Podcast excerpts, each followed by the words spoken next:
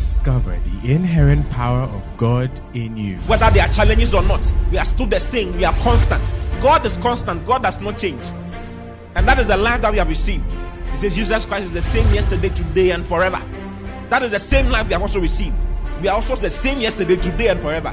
What kind of life? We, we, we are the same because we have the same life with Christ.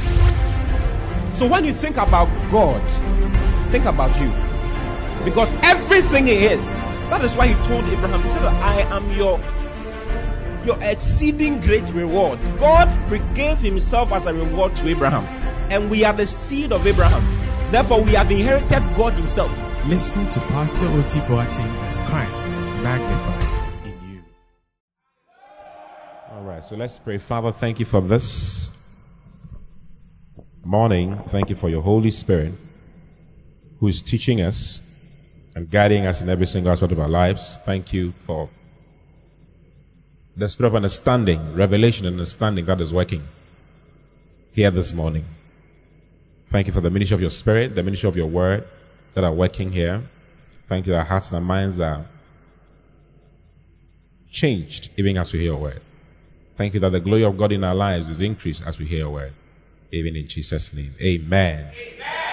Hallelujah. So it's a month of what? Supernatural accomplishments through grace, through the grace of God. Hallelujah.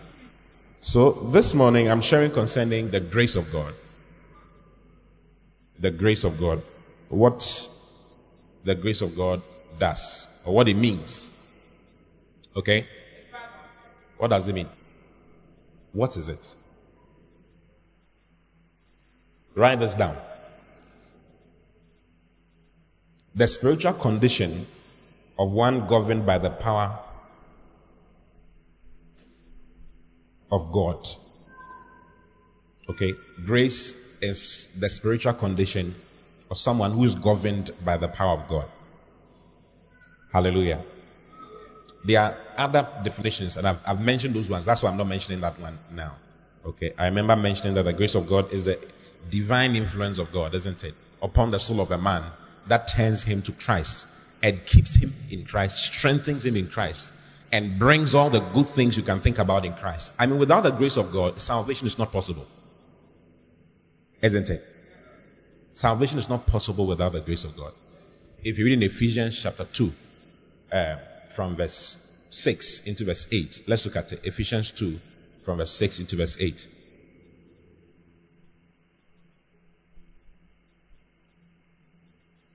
Everything we are is by the grace of God. Okay? And the grace of God is the ability of God or the power of God or the working of God. Please, you understand? If you catch this, you will not struggle again in your life. The troubles we have as Christians mostly come because we want to do it on our own. We want to try and get things accomplished on our own. So the grace is the New Testament word for trust in the Old Testament. Okay? Grace is the New Testament word for trust, which is an Old Testament word in the Old Testament. Do you understand? So basically, grace is trusting in God's work and trusting in God's ability. Okay? He says, and has raised us up together. God has raised us up together and made us sit together in heavenly places in Christ Jesus. Verse 7 that in the ages to come he might show the exceeding riches of his grace in his kindness toward us through Christ Jesus. Next verse. For by grace are ye saved. How? Through faith. And that not of yourselves. You can underline and that not of yourselves in your Bible. It is not of yourself. For by grace are ye saved through faith and that not of yourselves. This is verse 8. Ephesians 2 8. It is the gift of God so grace is God working on your behalf and God giving you things and God blessing you and God increasing you. That's basically what grace is. Grace is believing in what God has done, is doing, and will do in your life. Hallelujah. Hallelujah. So it says, For by grace For by God's divine influence and God's divine action and God's divine power are we saved. And we are saved through faith. We believe, faith is having, believing in what God has done. Do you see? You believe in what God has done. This is what God has done. I believe that God sent his son, Jesus Christ, to come and come and die for me. And I believe that when he died, I was identified with him in his death. Therefore, I died when he died. I believe that when he was buried, I was buried with him because I was identified with him in his burial. I believe that when he rose from the dead, I was identified with him. Therefore, when he rose from the dead, I rose from the dead with him. I believe that when he went to hell, I was identified with him. Therefore, his going to hell was me going to hell. So all his work is mine. It's my work. I believe in what he has done. Please, you understand? Is that difficult? This is Christianity. This is Christianity. So Christianity is basically believing in what God has done or what God is doing and what God will do and taking your rest in that fact. That's it. Look at the next verse. Ephesians 2 9. It says, Not of works. We are not saved by works. It is not of works. Lest any man should boast. Have you seen it? Not of works. Not of works. It's not by, we are not saved by what we do or what we did. Were you the one who brought Jesus on earth? Were you the one who told Jesus to go and die on the cross? No, it's not you. are not the one. It was every, every action was by God, was initiated by God, accomplished by God, and established by God. Wow. Is it true? Do you believe that? then he wants us to continue in grace. So we are saved by grace. And because we are saved by grace, that is the work of God. Grace is the work of God. Grace is the action of God. Grace is the ability of God. Grace is the power of God. Grace is what God does. Okay? Uh-huh. Now, you can receive grace by just trusting or believing in what God has done. So everything in the New Testament, for instance, if you read in a Acts chapter 20, verse 32.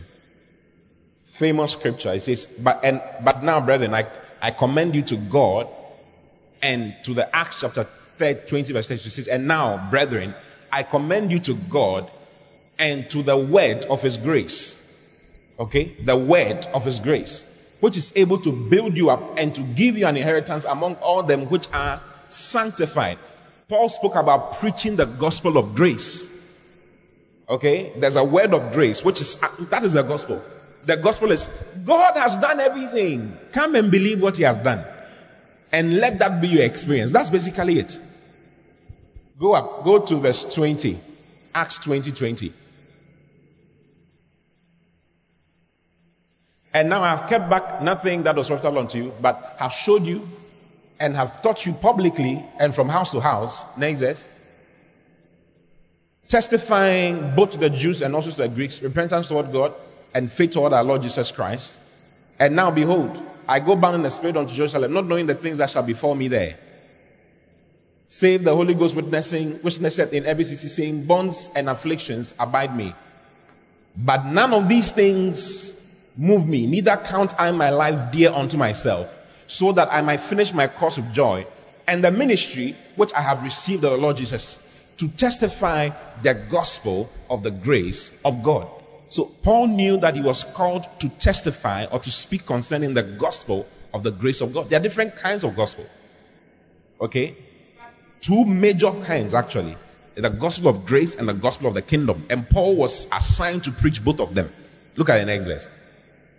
And now, behold, I know that ye all among whom have gone preaching the kingdom of God. Have you seen it? shall see my face no more. So he preached the kingdom of God and preached the gospel of grace. The gospel of grace is you knowing that God has made you his son or his daughter and hence is responsible for you. There's no child who is responsible for themselves. Is it true? Yeah. That your parents are to make sure you eat. That is why we are celebrating mothers. Mothers take care of us. You know, so they handle a lot of things, a lot of duress for our, for our sake. When you have a child, you understand that you need to appreciate your mother and your father. You need to appreciate your parents. When your children come, you will see that it's not a joke at all. Hey. You wake up at night. You see the stress in conception, first of all.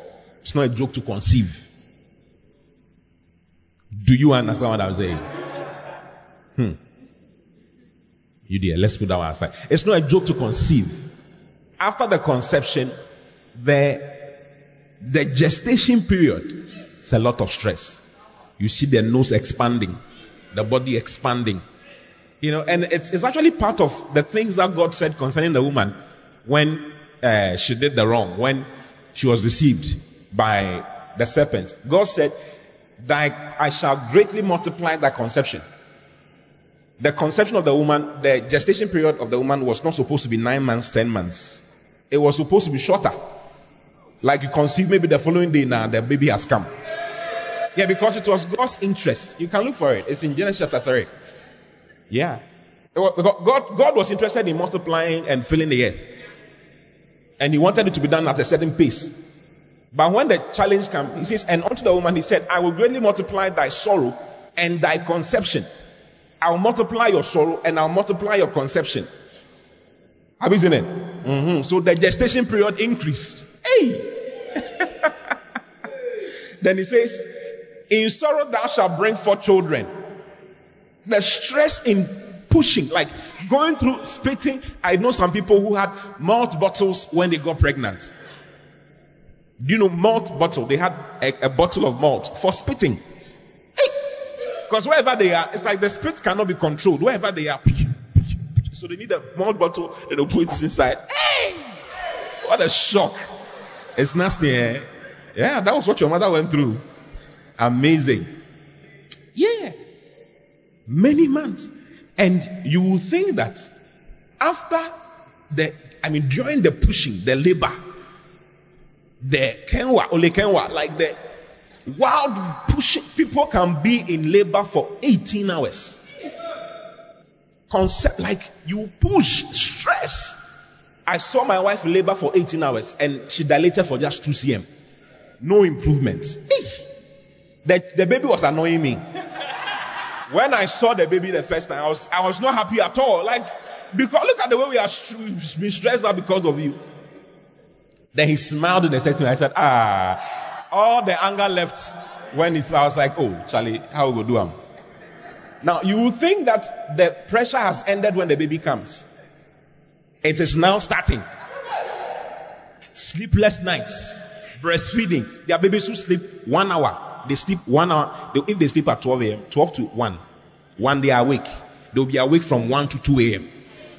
They'll eat. They want you to play with them, whatever. Then they'll sleep maybe around 2, 2.30. Then they'll sleep 2.30 to 3.30. Then they are awake from 3.30 to 4. So you can imagine a father who wants to go, has to go to work at 7 a.m., having to do something in the night.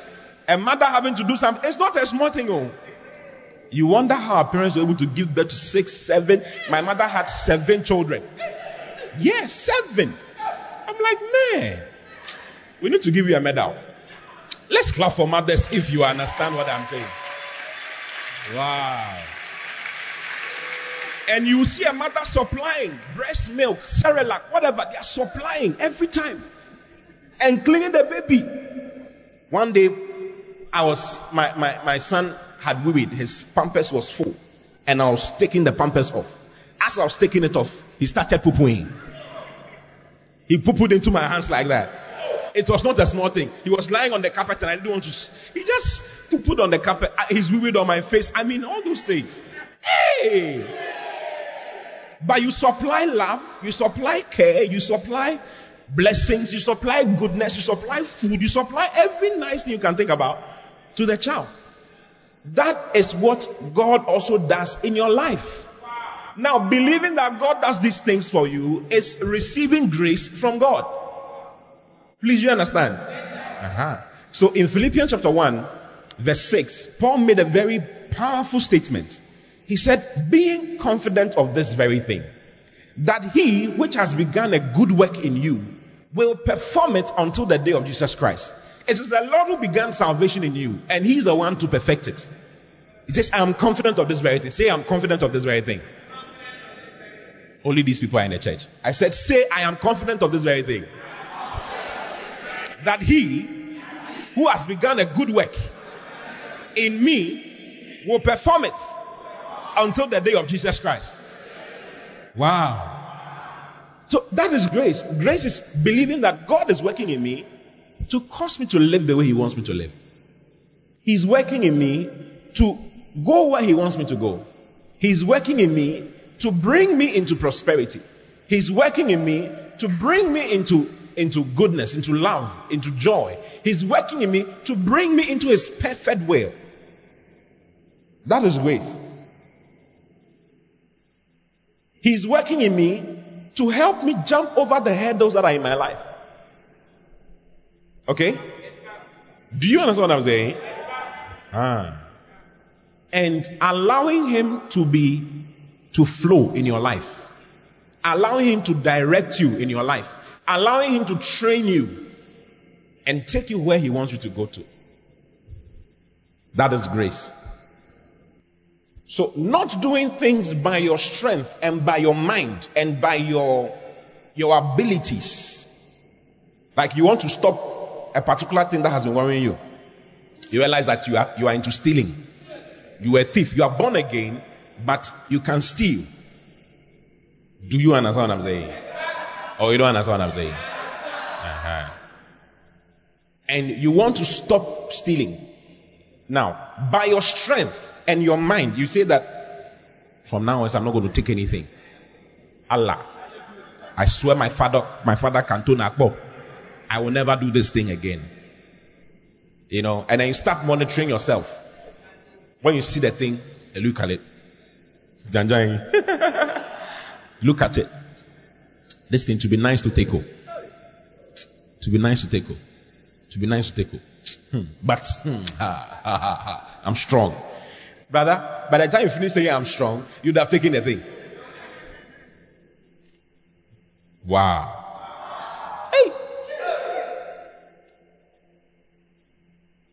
What do you need to do? You must depend on the fact that God is working in you to help you not do that wrong. Please, you understand? Uh-huh. That is the grace of God. Grace is deep, learning to depend on God's work in you. Because God is at work in you. Philippians chapter 2, verse 13. I don't know if you like what I'm telling you. Yeah, I'm trying to break it into pieces for you to understand it very well. Okay? So, grace is basically uh, believing in what God has done for you, believing in what He is doing for you, and believing in what He will do for you. Basically, that's what grace is. And not depending on yourself to do anything for yourself. It is not by works. Okay? Say it is not by works. Yeah. If you try to keep God's whatever, like you, you can't, for instance, you can't please God. There are various aspects of grace. You can't please God by what you do or do not do. It's not, it's not possible. You can only please God by something called faith. Faith in what? Faith in what God has done.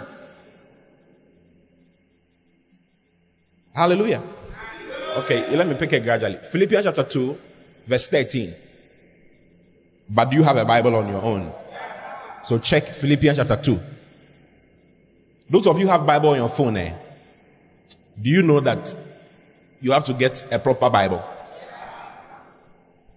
Or else when you are doing your quiet time in the morning, you hear pinning, pinning, Twitter messages, WhatsApp, uh, uh, all kinds of things will be coming. And you are reading your Bible and you'll be reading messages. So you have to get some a Bible. If or, or, else put your phone off. You can take the chip out when you're coming to read your Bible. When you finish reading your Bible and finish talking to the Lord, then you can put it back inside. Do you understand what I'm saying? But most of us don't have that discipline. So just get something. I have a tablet that is separate. It doesn't have a chip inside. So I don't have any messages coming on that one. So when I pick the tablet, I have Bible. I have Bible on my phone, but I can read that when I'm moving around. But if I want to do quiet time, I want to sit with God and talk. No phone. No calls. I can put my phone off for four hours. If you want to call me, call me after four hours. Is that too difficult? I'm talking to someone who is more important than everybody. What do you think? Are you in the church? So look at this. It says, For it is God which worketh in you both to will and to do of his good pleasure. Have you seen it? Go back. Go to verse 12. Wherefore, my beloved, as you have always obeyed, not as in my presence only, but now much more in my absence, work out your own salvation with fear and trembling. Let's read the amplified of this verse so that you see what he's talking about. And then you see why he mentions verse 13. Okay? Now, look at this. It says, Therefore, my dear ones, as you have always obeyed my suggestions, so now, not only with the enthusiasm you would show in my presence, but much more because I am absent, I am absent. Work out, cultivate, carry out to the goal, and fully complete your own salvation with reverence and awe and trembling. Self distrust with serious caution, tenderness of conscience, watchfulness against temptations, timidly shrinking from whatever might offend God and discredit the name of Christ. I don't know if you are saying it. Like he's showing you that as a child of God, he wants you to work out or cultivate your salvation. What, what does it mean? Is he saying try and get born again? Remember Ephesians chapter, chapter 2, verse 8. For by grace are you saved through faith and not of yourselves. Isn't it? Not by works, lest any man should boast. So he cannot be talking about the salvation that you give your life to Christ and come into the Lord. That's not what he's talking about. He's talking about something else. This is the word, the Greek word is soteria. It means having access to the goodies that are in salvation. Because salvation comprises health. It has health in there. It has deliverance. It has blessings. It has prosperity. It has all the good things you can talk about. Are you getting it? So what he's trying to say is that to have access to all the beautiful things that have come to you in salvation. Salvation is a package. Now, to have access to all the beautiful things that comes within, okay, work. You are the one to work it out. Or, okay, keep your finger here.